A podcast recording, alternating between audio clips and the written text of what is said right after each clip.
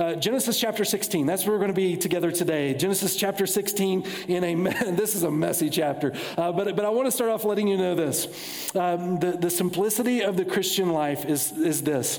God wants you to know Him and glorify Him with your life. God wants you to know Him and, and glorify Him with your life. When we talk about knowing the Lord, we're not talking about just simply an intellectual assent, knowing about God, but knowing God intimately, having a relationship with Him. God created you for that purpose, uh, to know Him and to live uh, for His glory in this world. It's contrary to the way uh, the theology of America is promoted today. Uh, theology of America is more uh, wake up and whatever makes you happy, that's what you do because you're the center of life and what you want matters most, right? Uh, you are the, the purpose of all existence is found within you. So look deeper within, within yourself to decide what makes you happy and pursue that.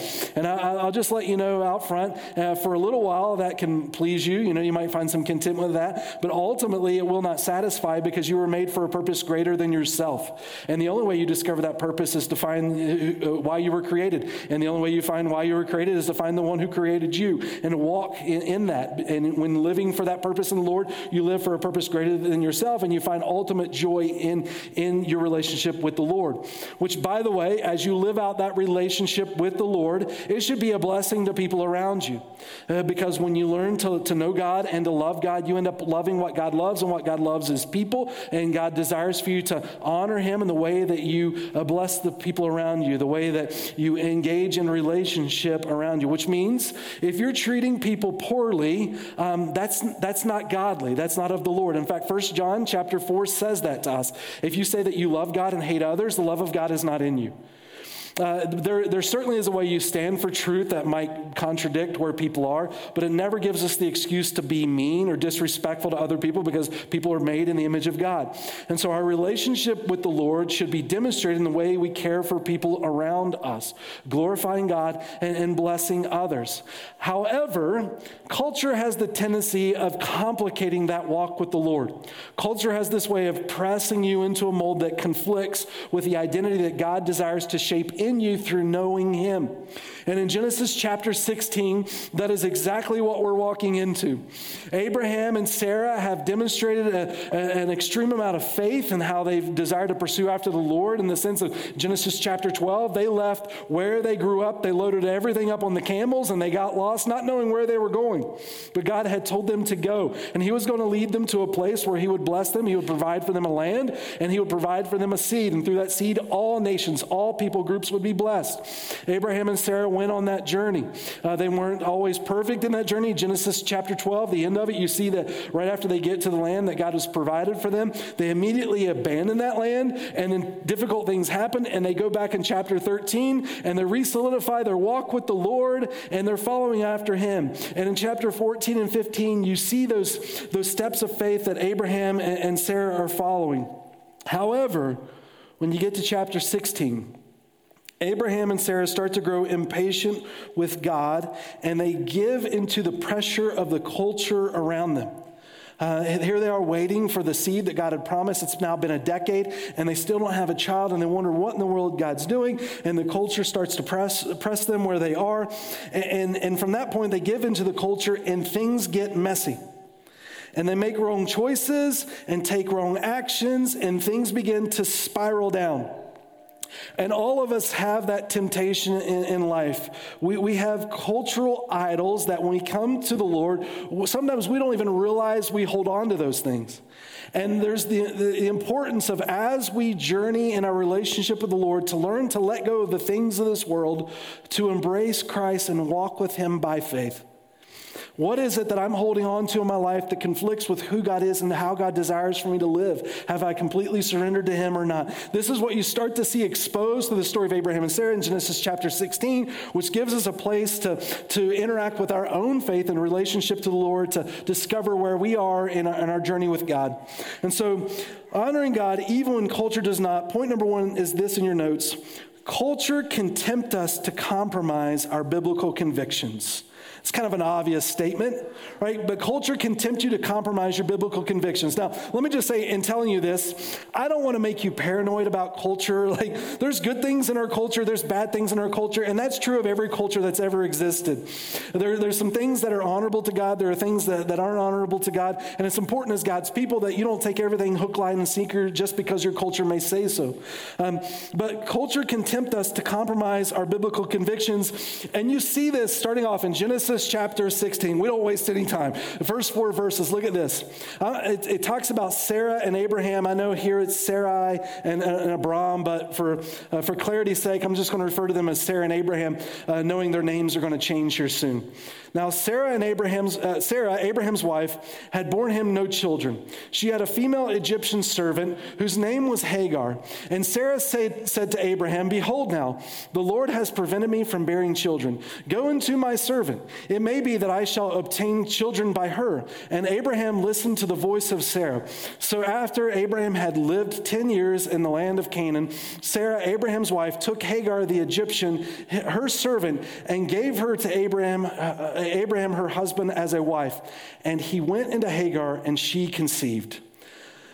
Yeah, right. Welcome to Jerry Springer chapter one. This, this is what we're engaged. Some people will come to a chapter like this and think, what, why is this in the Bible, right? Like, this is a terrible passage to read. Why would God want us to know this, right? You see that it's, it's condoning slavery, it, it's, it's treating women poorly, it's devaluing them, and ultimately it's going to treat a child like property because Hagar is going to have a, a baby, and, and that can become property of Sarah. They're just going to rip rip a baby from the, the, the mother and give it to another mother. And this is, this is an awful thing. Like in our culture today, we know how we react to this, right? We're like, let's cancel this immediately. Let's banish this from ever being read. If someone has a statue of Abraham, let's just tear it down right now, right? This is not good. And, and we immediately jump to all sorts of conclusions. But, but can I just tell you how important it is for a minute just to, to chill and to think critically about a passage like this?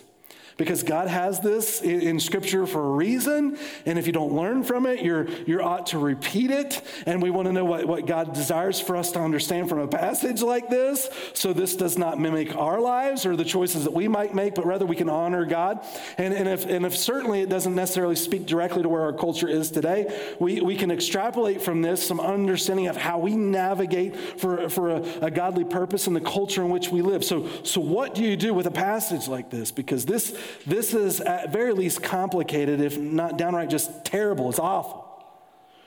Well, let me, let me just tell you a couple of things as, as we begin to this, this passage. One, it's important when you engage Scripture to always remember who the hero of the story truly is. We have this tendency sometimes when we read stories of the Bible to see the individuals that are described within a passage as the heroes of the story. And so we set certain expectations of their life. Um, but, but Abraham is not perfect. And when you approach a passage of the Bible and you miss who the true hero is, which, by the way, it's always the Lord, We'll have the tendency of placing this expectation on broken people as if they're supposed to live a perfect life to then demonstrate to us how we should live perfect lives. And that is not the story of the Bible at all. The story of the Bible over and over again is to demonstrate the brokenness of man to see how much we need the Lord in our lives.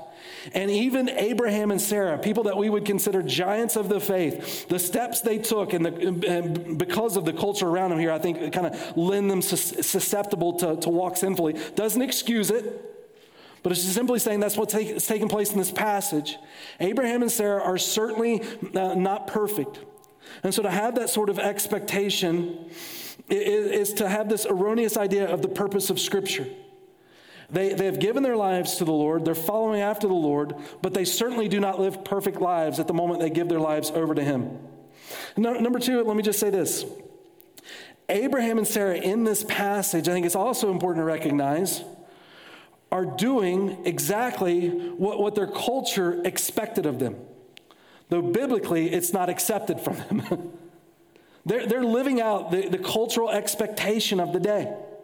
In fact, uh, according to, to this time period, a, a, woman's worth, and this is not biblically true, this is certainly something that we should not embrace as God's people, but in the culture in which Sarah finds herself, a, a woman's worth in contribution to society was found in her ability to, to bear and rear children.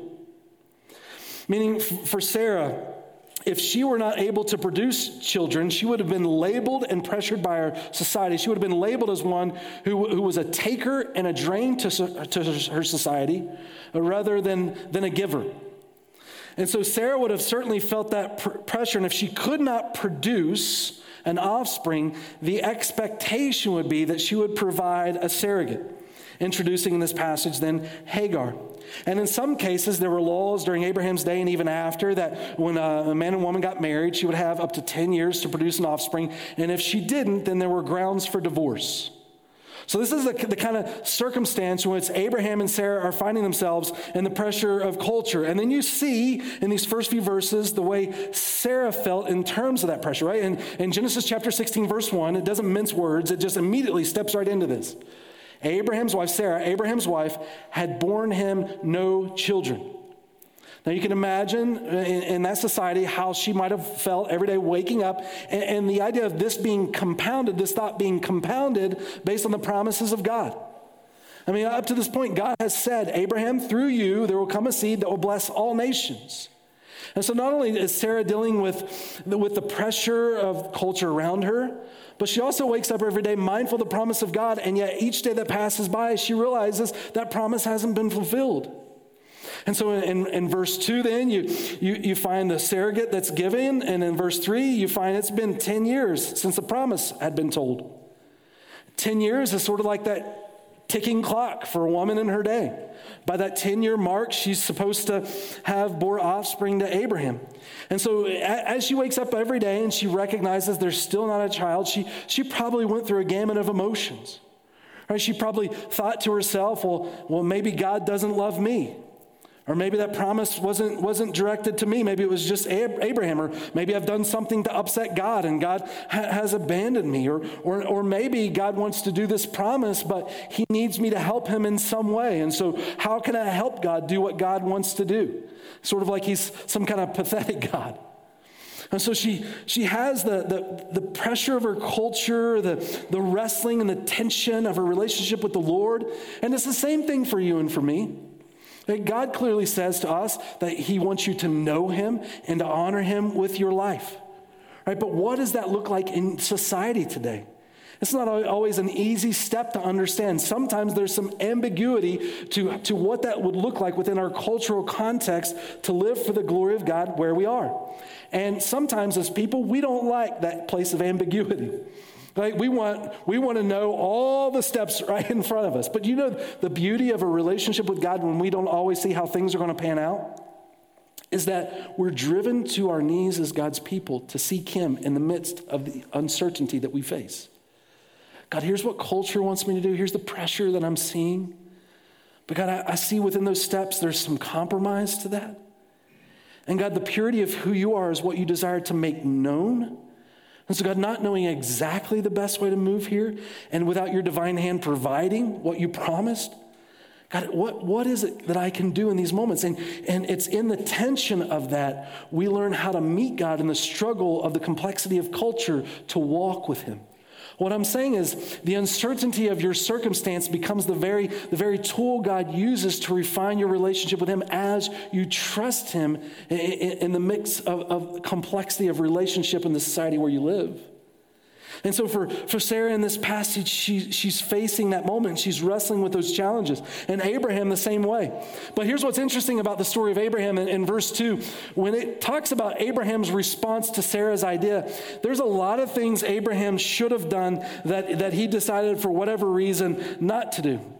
And I, am not going to pass judgment on the, all the reasons Abraham did what he did here, but, but when Abraham ch- chooses to do what he does, in, in verse 2 it says this, the very end of verse 2 it says, And Abraham listened to the voice of Sarah. Abraham listened to the voice of Sarah. And I think the author of Genesis is really trying to draw our mind back to, one other time in Scripture in which this took place, where the husband listened to his, the voice of his wife over and above the Lord. Now, guys, let me just tell you, this is not a passage saying to you, don't listen to your wife, all right? That's not, that is not a good thing to do at all. But here's what it is saying when voices speak into your life that contradict God's word, take God's word instead. And what this passage is doing is it's drawing the illustration all the way back to Genesis chapter 3. If you remember in Genesis chapter 3, verse 17, God comes and he, he judges Adam and Eve for their sinful behavior because God gave a promise to Adam. Right, if you remember in the, in the Garden of Eden, God told Adam not to eat from the tree of knowledge of good and evil. Nowhere do we have in Scripture that God told that to Eve. It's expected that Adam would have told it Eve, but God told Adam not to eat of that fruit. God gave the promise to Adam, and from f- obeying the promise, there is blessing. But what does Adam do? Rather than listen to the voice of God, he listens to a voice that opposes it. And the result of that is it creates tension, problems, and it distances their relationship with God. In fact, in the Garden of Eden, it kills their relationship with God because sin uh, destroys our walk with the Lord. And here you find in the story of Genesis, chapter 16, God has given to Abraham a promise. And rather than be obedient to the promises of God, he, he gives in to another voice that contrary, is contrary to what God desires. Abraham in this passage, there's so many better ways he could have responded. Like he could have said to his wife, you know, sweetheart, um, if, if he called her sweetheart, who knows? But, you know, he could have said, um, I will give you an A for trying to think creatively on how to remedy this situation but I'm going to have to give you an F in your theology, right? Like, I, I love that you want to try to uh, help our family out because in, in Abraham's society, the strength of, of an individual is discovered in the size of their family. If you think about as you age, who's going to take care of you? In an environment where there can be conflict with people groups around you, your protection didn't come from a military or police, it came from your family. And so the size of your family gave you longevity as you aged, it gave you protection as a people group. And so it became important from uh, that logistical standpoint, uh, from a, a geopolitical, whatever environment in which you find yourself in this day. It was the strength of who you were. But God is teaching his people to find them, their strength in a different way, in a different pattern, that is walking in obedience to him. And so rather than, than lend themselves over to the, the to the promises of the, the Lord, Abraham lends himself over to the voice of his wife, which was in this moment contrary to the Lord. Feeling the pressure, Abraham and Sarah try to shortchange the process of obedience as if they're going to help God fast track what he desires to do in his own timing. But it's important for all of us to remember, guys, it's it's not in our timing we make God's will happen. It's in His timing He, he permits things to happen. Don't force things that will cause you to compromise your walk with the Lord. You know, in, in, a very weird way, Abraham and Sarah could have even biblically tried to validate this. In a society where this type of behavior was acceptable, they could have looked at this moment after uh, Hagar conceived in verse 4 and said, Isn't that amazing? God promised there would be a seed, and, and now all of a sudden there's a, there's a child coming, and so God was faithful to his promise. And they could have, they could have interacted with it, which is a very warped way of, uh, of following after God's will. Uh, but but for us, looking at a passage like this, it, it, really becomes, I think, or at least I hope, in this cultural context and, and, and, in our cultural context, as we look at what's happening in Abraham's life, this becomes a no brainer. Like, obviously, this is not the way God wants to work. I, I hope you can see this in this passage, right? This is definitely not the way that God desires to work. And Abraham and Sarah should not be uh, pursuing the Lord in this way because God created us, a man and woman, to be married together and to find what His will is and the intimacy of that relationship, not to go outside outside of that. That's, that's what God's will is, right? So, so this should be a, a no brainer for us to be able to look at this passage and say, What's wrong with you? That's why in the beginning we said, You read a story like this, you're like, Why is this in the Bible, right? You want to cancel this. But, but when you understand it from Abraham's cultural perspective, it makes sense that he would feel the temptation and Sarah would feel the temptation this way. But you know, not to throw stones at Abraham and Sarah, but to, but to simply step back from this and say, but what about our culture? Where's the pressure applied to us to walk contrary to the Lord? You know, you know how it works in our society, society today? Like, there's what God desires, there's what culture says. The government may even step in and write laws to, to support what the culture wants to do, even though it may be contradictory to what God's word says. And then all of a sudden, actors and athletes start, start talking about the importance of whatever it is, and you get influencers making TikTok videos about it. Next thing you know, there's a rally, and all of a sudden, there's this pressure to conform to what culture wants you to do, but it's contrary to what God says. But the, the challenge within us as people is that we want to we want to be accepted, we want to know we matter, we want to fit in. And so there's this, this pressure within us to conform to what culture says rather than what God says. In fact, in, in a most simplistic way, it, it could be stated like this Unless you achieve X, you're worthless. Or, or uh, and, and, unless you hold the position of X, you're, you're not valuable. Or, or unless you have these certain things in your life, you don't matter as much as someone else. And so there's this pressure in your life to conform because you, you want to be important and, and you want to know you matter. And so you, culture has this way to try to fit you into this box to, to try to make you look like everyone else so that you can stand among your peers and demonstrate why, why you're worth anything. And for Abraham and Sarah, this is exactly where they find themselves. In our society, without a child, who are we? And what is our future?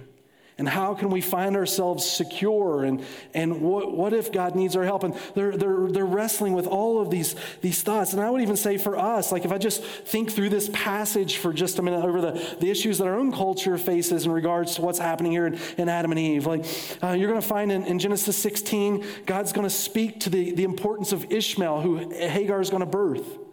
Ishmael, while he's in the womb, God's going to talk about the importance of Ishmael.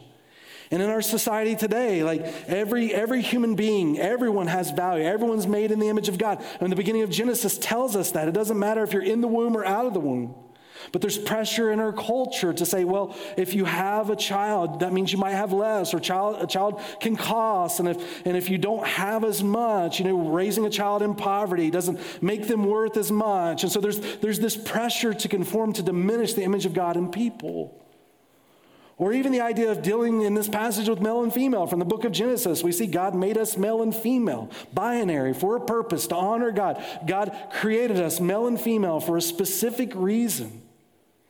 And we want to honor the way God has made us to bear his image in the world as he has designed us specifically that way. Now, when we live in our culture, we understand culture is going to walk contrary to the things of God. For me, it doesn't mean that I come in and I'm aligned and I beat up on people. If people raised in our culture embrace what culture says, of course they're going to walk that way, especially if they don't know the Lord.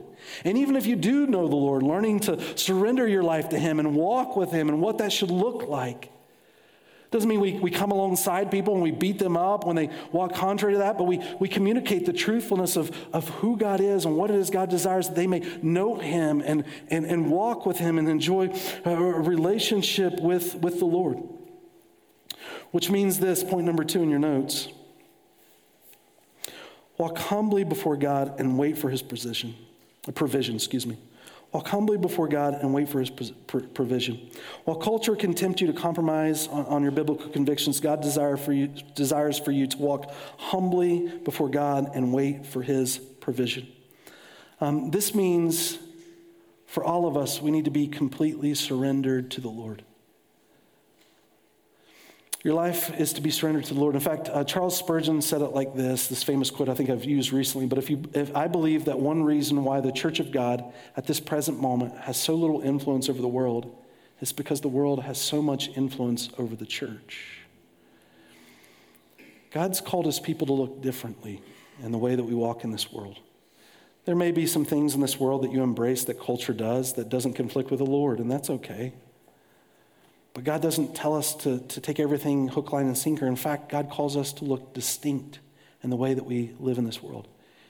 You know, sometimes um, when you think about the slippery slope that we find ourselves in society today, I think people can easily say our culture is not getting closer to the Lord, it's getting further from the Lord. And for some people, they panic. But, but can I tell you, um, believers, it is one of the most beautiful times to be alive as, as a Christian. And the reason for that is your walk with Jesus becomes more distinct. Uh, in, in 20, 30 years ago, when morality had a stronger hold upon our culture, it was difficult sometimes to determine is someone following Jesus because they love Jesus, or are they just looking good in, in order to get certain status? Right? Are they holding to a form of morality because they feel like it gives them advantages? Or are they really doing it because they want to honor God with their lives? Um, in the past, it was a little more difficult to tell than it is today. But today, it gives you an opportunity to truly show the, the beauty of who God is. But that only happens as much as your heart is willing to be surrendered to the Lord. You can show up to a, a, church and hear the best message preached and some wonderful prayers said, and you be encouraged, but at the end of the day, it's only as, as effective as your life is surrendered to the Lord. To walk humbly before Him. You know, humility for us doesn't mean we're less than, but rather it's a way of acknowledging we, we have confidence in our position in the Lord. It's a way of saying, I know who I am in Christ, and therefore, because I'm confident in what I have in Jesus, I'm able to use my life to bless others. And which the opposite of that is when I don't know who I am in the Lord and I'm not confident in the position He's given me and what He's done for me, I've got to look for others to try to validate me because I feel like I'm lacking. But when I understand who I am before the Lord and what the Lord has done for me, it gives me incredible worth, more than anything in this world has to offer. And therefore, I can surrender myself to His glory being made known in my life and become a blessing to other people because what I have in Jesus is all that I really need. And so we walk, we walk humbly in this world in order to, to honor God in the way that we live. Without humility, challenging moments will only continue to spiral down. And this is exactly what you find in verse, the second half of verse 4 on into verse 6 in the life of Hagar and Sarah and Abraham, because they have forsook the identity and promise they have in the Lord, at least in this area, and now they're trying to find their identity in something different. Uh, in finding their identity in something different, they start to spiral even further, further down, and it's demonstrated in the way they treat each other. Look at this in verse 4. Uh, and when she, Hagar, saw that she had conceived, she looked with contempt on her mistress. And Sarah said to Abraham, May the wrong done to me be on you. I, have, I, have, I gave you my servant to your embrace. And when she saw that she had conceived, she looked on me with contempt. May the Lord judge between you and me. But Abram or Abraham said to Sarah, Behold, your servant is in your power. Do to her as you please. Then Sarah dealt harshly with her, and she fled from her. Look at this three different responses, all, all ungodly in how they're behaving, but it's all rooted in the fact they find their identity in something other than the Lord. Like Hagar has been treated like a slave. This, she's probably a, a young lady who knows, maybe in her 30s at this point. Uh, she was taken out of slavery in Egypt, probably when a- Abraham and Sarah fled to Egypt in, in, Genesis chapter 12. They came back to the promised land with her, and, and she's been treated like a slave, caring for Sarah. And now all of a sudden, she's something's happened. She's performed something that's now given her this new position, and she's found her identity in her position. And because she's been able to do something that Sarah hasn't, she looks down on Sarah as if she's worth less and she treats Sarah with contempt. Now, no doubt this would be certainly a position someone in slavery would find themselves susceptible to, treated like a tool their entire life. Now, all of a sudden, they've done something that might give them more value based on their performance, which is not a biblical way to find your value. But nonetheless, she steps into that and starts to look down on other people. I mean, in our culture today, unless you achieve X, you're not worth as much. Right? And if you were to achieve that sort of status, whatever you think that status is, the, the danger in achieving that is then turn towards other people that may not have achieved that similar position and think you're more important than they are. Or opposite of that, if you can't attain to whatever you think that a position is, you see yourself as worthless in the eyes of other people rather than take the value that God has placed upon you. But this is exactly what Hagar's doing in this story. And then, because Sarah doesn't get produced what she desires, Sarah responds in anger. She attacks her, her marriage, her husband, and she attacks Hagar. So violently she attacks that Hagar chooses to run away. The, the, the idea of this attack for Hagar to run away was really a, a step of uh, running from death to death. And you think in, in Hagar's day, uh, for a, a, young lady who's pregnant to just run out into the midst of the wilderness, uh, there was all sorts of dangers in front of her, and most likely could have led to her death, very easily led to her death. But whatever she's experiencing in the anger of Sarah is worse than what she would run risk in, in meeting as she took off for the wilderness. And so you see uh, Sarah in this story uh, responding in anger. She bought into the lie that if she just had a kid, that it would change everything. But what you're discovering in the story is that there's something deeper happening in Sarah's life that's important for her to address beyond just simply having a child. And then Abraham in this passage, rather than stand up for what's right and help honor the Lord, even in the midst of this messy situation, God can redeem messy situations. God can step in this moment. It takes people of humility. And you say, I say, I think often to us as a group, you know, the kind of people that fight? Proud people. Proud people fight. Being the kind of people that resolve? Humble people. Humble people resolve things. People who want to understand what's happening on the heart of someone else and help them understand the truthfulness of who God is, in the midst of that. Right? And, from this story, you see not, not Hagar, not Sarah, not Abraham, none of them are, are humbled before the Lord and seeking what he would desire in the midst of a messy situation. And Abraham's decision in this moment is rather than get between two females fighting, you know, wife one and second tier wife here, he's like, I'll just, you know, just do what you want. And he, he backs out, he becomes passive. And so, because of that, the, the conflict continues. But, it, but here's the, the point to all of this, guys. Point number three in your notes. Know God sees and cares. God sees and cares, even in our mess. God sees and cares. Maybe, maybe I should say, especially in our mess. God is involved even when we may think He isn't. God shows up and God cares. And in verse 7, when God intervenes in the story, he starts with the, the lowly slave woman, um, which, which is important for all of us to recognize because sometimes as we read stories of the Bible, you might see yourself as somewhat of an outsider. Like, man, I, I really like how God did that for those people, but those people are special people, and I'm not a special person, right? and you sort of set yourself apart from, from the characters of the Bible and the way that God interacts with them.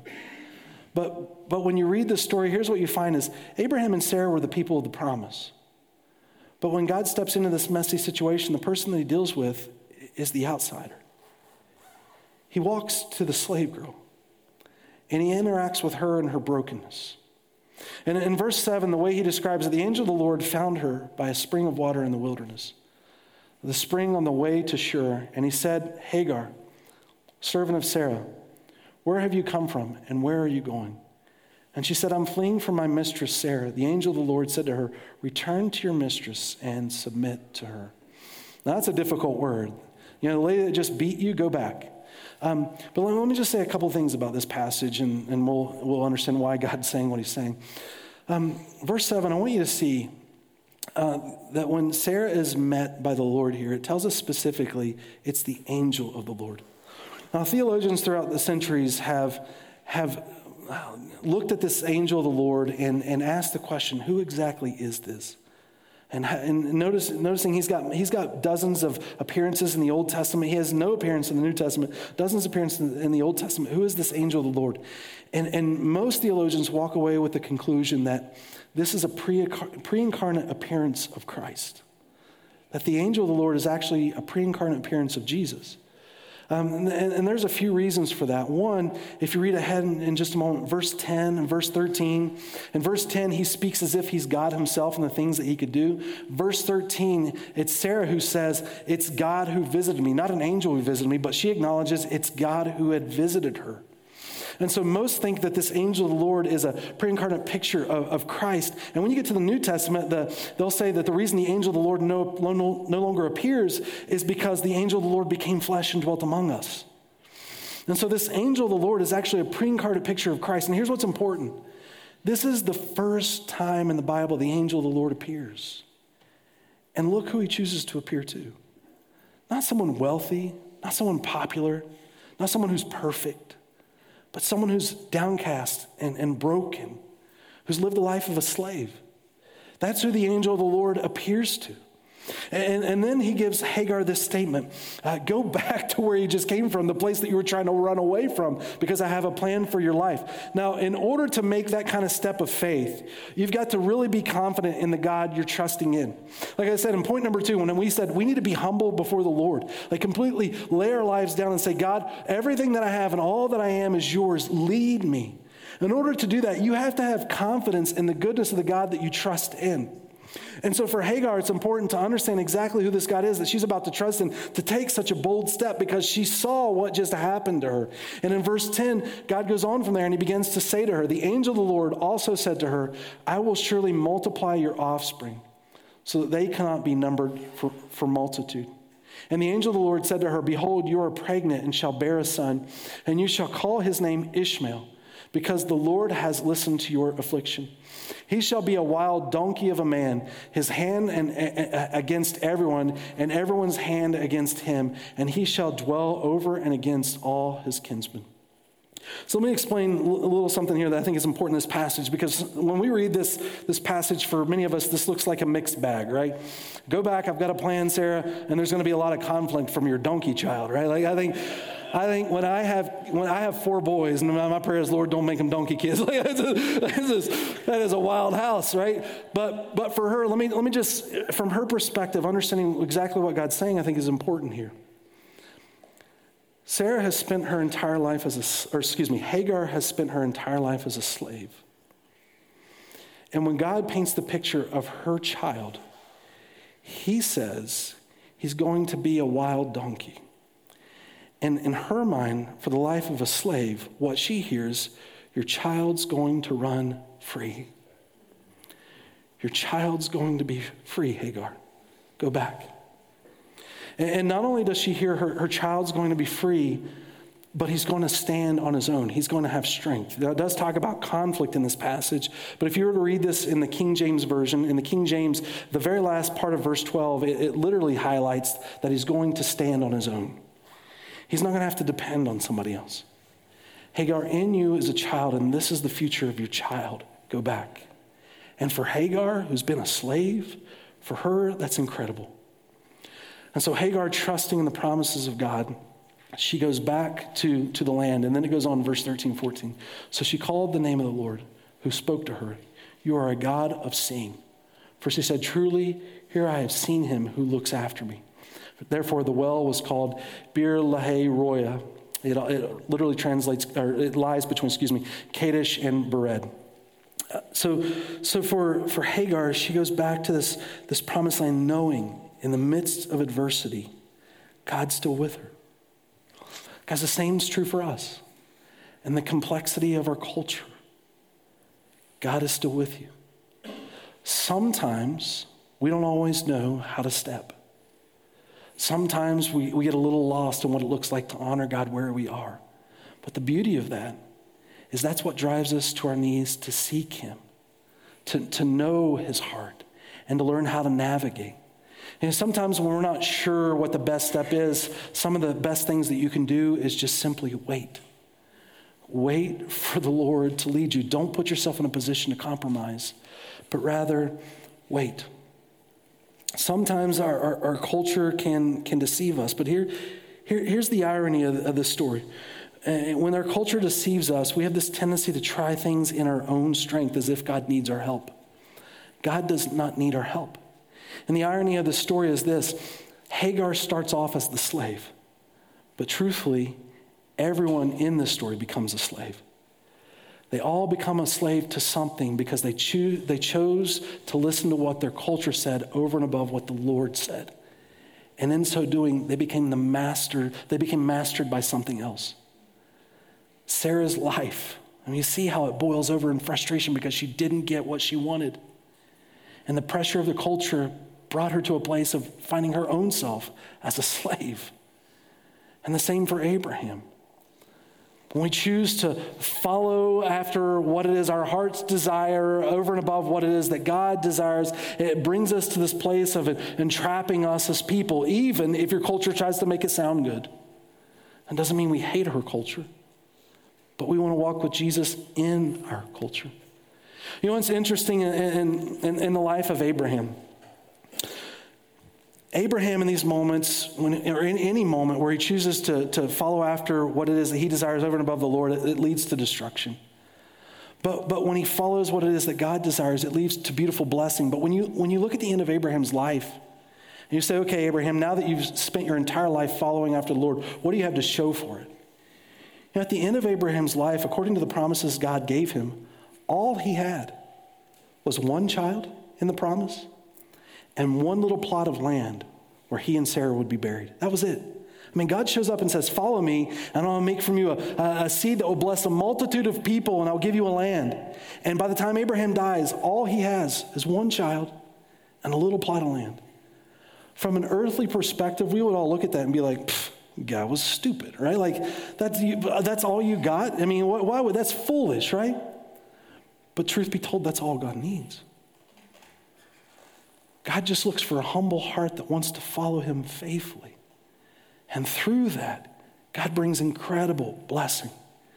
In fact, uh, Elisabeth Elliot said it like this If you believe in a God who controls the big things, you have to believe in a God who controls the little things. It is we, of course, to whom things look little or big. And we may face circumstances in our life and they may feel challenging and we wonder, oh my word, how in the world is God, God's going to get us out of this? I, I guess I'm going to have to like show up for God. I guess I'm going to have to do this and, and then let God take care of the rest, right?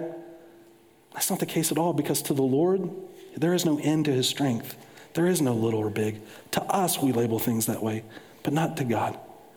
God uses those as opportunities to help us grow and stretch our faith to the point that in Galatians, Hagar and Sarah become a picture for you and for me. Author of Galatians paints Hagar as if it's a demonstration of the efforts of man versus Sarah by faith, the effort of the Lord. And as if to ask you this question what kind of person do you want to be? At the end of your life, what, what kind of life do you have want to have lived? A person who depended on your own strength according to what your culture said mattered? Or a person that depended on God's strength who followed him according to what he said mattered? One is the blessing of the world, which ends in destruction, but the other is a blessing of the Lord. A question for all of us are you surrendered to him? This message has been brought to you by Alpine Bible Church in Lehi, Utah. If you'd like more information, please visit us online at alpinebible.com.